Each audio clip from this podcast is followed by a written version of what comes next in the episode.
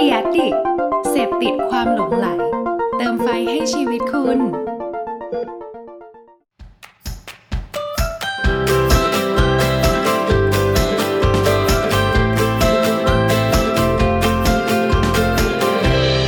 Hanky Biz Podcast สวัสดีค่ะ ยินดีต้อนรับเข้าสู่รายการ Hanky Biz Podcast นะคะ วันนี้ทุกคนก็อยู่กับมุกกุลธิดาการพิทยาค่ะ ก็วันนี้นะคะ มุกจะพาทุกคนมาพูดคุยเกี่ยวกับเรื่องของตัว IG Story ค่ะ หรือว่า Story ใน Instagram นั่นเอง ถึงแม้ว่าตัว IG Story นะคะ จะเป็นฟีเจอร์ที่คอนเทนต์ จะสามารถดูรูปแล้วก็ดูวิดีโอเนี่ย ย้อนหลังได้ภายในเวลาแค่ 24 ชั่วโมง เท่านั้นก่อนที่มันจะหายไป ซึ่งหลายๆ คนนะคะก็อาจจะมองว่าการลงเป็นคอนเทนต์แบบโพสที่อยู่บน IG ถาวรไปเลยเนี่ย มันน่าจะดีกว่าใช่ไหมล่ะคะ แต่ว่าจริง ๆ แล้วการลง IG Story เนี่ย มันก็มีเสน่ห์แล้วก็ความเซ็กซี่ในแบบที่โพสต์ปกติเองก็ทำไม่ได้นะคะ นั่นก็คือมันจะมีความเรียวแล้วก็คนดูเนี่ย เขาจะรู้สึกเข้าถึงได้มากกว่าค่ะ เหมือนได้ติดตามเรื่องราวของแบรนด์นั้นอยู่จริง ๆทำให้ตัว IG Story เนี่ย เป็นอีกช่องทางสำคัญที่แบรนด์ไม่ควรจะพลาดที่จะใช้มันนะคะ ในปี 2021 นี้ วันนี้ค่ะ เราก็เลยจะสรุปเป็น 6 รูปแบบในการลง IG Story สำหรับแบรนด์อาหารแล้วก็ร้านอาหารนะคะ ให้ดูน่าสนใจมากยิ่งขึ้นมาฝากกันค่ะ โดยเนื้อหาในตอนนี้นะคะ ก็จะมีอ้างอิงจากส่วนหนึ่งมาจากเนื้อหาของเว็บไซต์ Spout Social นะคะ ถ้าพร้อมแล้วก็ไปฟังกันเลยค่ะ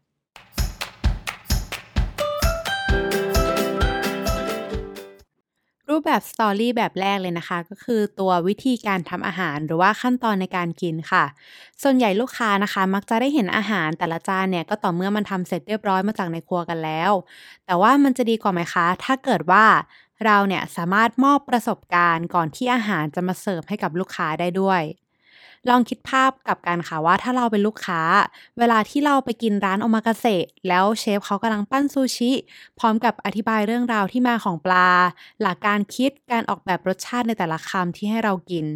ลองเปรียบเทียบกันดูนะคะ กับเชฟที่เขาอาจจะปั้นซูชิเสร็จมาแล้วจากหลังร้าน แล้วก็มาเสิร์ฟที่โต๊ะเลย แบบไหนที่เราจะรู้สึกว้าวมากกว่ากัน เราคิดว่าหลาย ๆ คนนะคะ ก็คงจะเห็นด้วยค่ะว่า การที่เรารู้ที่มาของแต่ละจานที่เรากินลงไป มันทำให้เรายิ่งรู้สึกดื่มด่ำกับประสบการณ์ รวมกับรสชาติที่เรากินเข้าไปด้วย ดังนั้นนะคะ การลงตัว story ที่เป็นช็อตการทำอาหารเมนูพวกเมนูขายดีของร้านบางส่วนเนี่ย แล้วมาอัพ story บ้าง ก็จะเป็นการช่วยกระตุ้นความอยากอาหารของลูกค้าได้เป็นอย่างดีเลยค่ะ มันเหมือนกับเวลาที่เรากำลังดูรายการแข่งทำอาหาร แล้วเรากำลังจะเห็นเมนูนั้นนะคะ มาเสิร์ฟให้เราเนี่ย เราก็รู้สึกว่าเหมือนเรากลายเป็นคนชิมอาหารที่เรากำลังดูอยู่ในตอนนั้นเลย ฟังแล้วก็ดูน่าตื่นเต้นขึ้นมาเลยค่ะ การลง story ในรูปแบบที่ 2 นะคะ คือการแชร์ story ลูกค้าที่เขาแท็กร้านเข้ามา เวลาที่มีลูกค้าเขาลง story แล้วเขาแท็กร้านมา การ re-story นะคะ ก็เป็นอีกวิธีค่ะ ที่จะทำให้ลูกค้ารู้สึกว่าได้ใกล้ชิดกับร้านมากขึ้น รวมถึงร้านเองนะคะ ก็ยังได้รีวิวฟรีจากลูกค้าที่เขามากินมาใช้บริการร้านจริงๆด้วย มันเป็นการเพิ่มความน่าเชื่อถือให้กับร้านของเราได้ไปอีกทางหนึ่งค่ะ หรือถ้าหากว่าแบรนด์อาหารนะคะ เกิดทำตัวแคมเปญโปรโมทผ่านแฮชแท็กต่างๆ ก็จะทำเป็นรวม content ของลูกค้าที่เล่นแคมเปญนั้นๆ แล้วนำมาโพสต์ลงบน story อีกที ก็นับว่านี่นะคะก็เป็นการทำการตลาด ที่นอกจากจะช่วยในเรื่องของการสร้างความสัมพันธ์กับลูกค้าแล้ว ยังช่วยในเรื่องของการเพิ่มความน่าเชื่อถือให้กับแบรนด์ได้เป็นอย่างดีด้วยค่ะ รูปแบบที่ 3 นะคะสตอรี่แนวเบื้องหลังเหตุการณ์ต่างๆ อย่างที่เราบอกไปตั้งแต่ตอนต้นค่ะว่า IG Story เนี่ย คนเขาจะดูโดยเน้นความเรียว แล้วก็เหตุการณ์ที่อัปเดตในตอนนั้นเป็นหลักค่ะ โดยตัวสตอรี่นะคะ ก็จะเน้นในเรื่องของแนวเบื้องหลังเหตุการณ์ต่างๆ ก็น่าสนใจไม่แพ้กันค่ะ ถ้าเราจะอัพแบบอะไรแนวนี้ลงไป ตัวอย่างเช่น อาจจะเป็นเบื้องหลังในการทำร้านใหม่ ที่กำลังจะเปิดขึ้นในอีก 3 เดือนที่จะถึงนี้นะ เป็นการที่ให้ลูกค้าเนี่ยเหมือนได้ค่อยๆเดินทางไปกับแบรนด์นะคะ ว่าเห็นการพัฒนาการก่อนที่มันจะเกิดเป็นร้านจริง ๆ ขึ้นมา หรือว่าอาจจะเป็นเบื้องหลังการเตรียมงานอีเวนต์ตต่างๆ ที่แบรนด์กำลังจะจัดขึ้นก็ทำได้เหมือนกันค่ะอารมณ์แบบเป็นเรื่องราว behind the scene ของแคมเปญอะไรประมาณนั้นเลย รูปแบบที่ 4 โปรโมชั่นพิเศษสำหรับช่วงนี้โดยเฉพาะ พื้นที่บน IG Story เป็นจุดที่เหมาะกับการบอกดีล แล้วก็โปรโมชั่นพิเศษต่างๆ ที่ร้านมีเฉพาะในวันนั้น หรือว่าช่วงระยะเวลาสั้นๆ ได้เป็นอย่างดีเลยค่ะ เพื่อให้ลูกค้านะคะที่เขากดเข้ามาดูเนี่ย ก็จะได้ดูอัปเดต story ของร้าน ว่าช่วงนี้ร้านมีดีลพิเศษอะไรอยู่บ้าง ยกตัวอย่างเช่น อาจจะเป็นการบอกโปรโมชั่นแบบ Lady Night สำหรับคืนวันศุกร์ตอนกลางคืน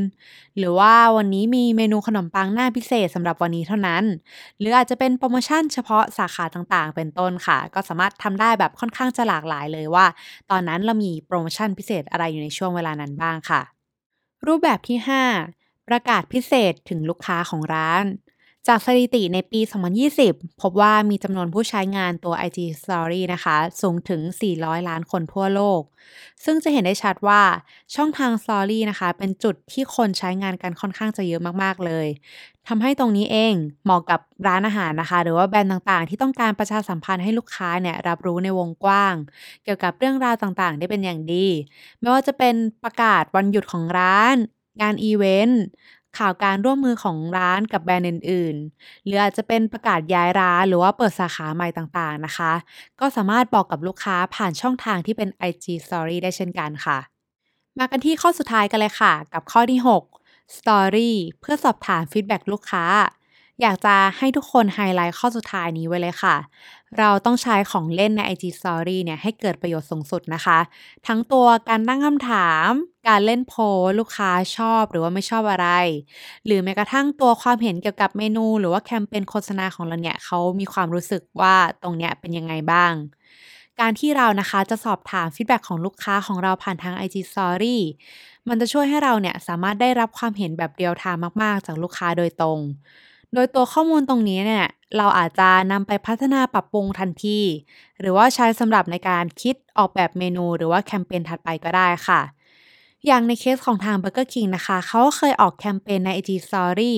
โดยให้ลูกค้าของเขาสามารถกดโหวตว่าอยากได้ Whopper แบบไหนจาก Story ของเขาได้ จนออกมาเป็นเมนูพิเศษค่ะ ชื่อว่า Insta Whopper ที่เกิดจากผลโหวตจากใน IG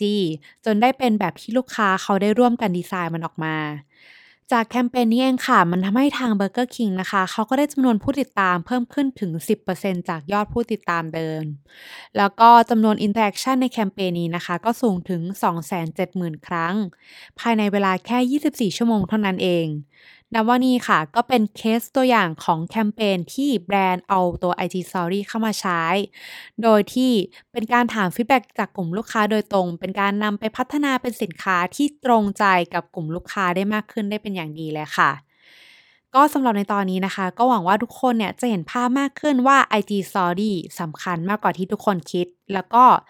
ดูว่าจะเอาไปปรับใช้กับธุรกิจของร้านอาหาร หรือว่าแบรนด์อาหารของคุณเป็นยังไงบ้างนะคะ หวังว่าตอนนี้ก็จะเป็นประโยชน์กับทุกคนค่ะ ก็วันนี้ขอตัวลาไปก่อนนะคะ ขอบคุณค่ะ สวัสดีค่ะ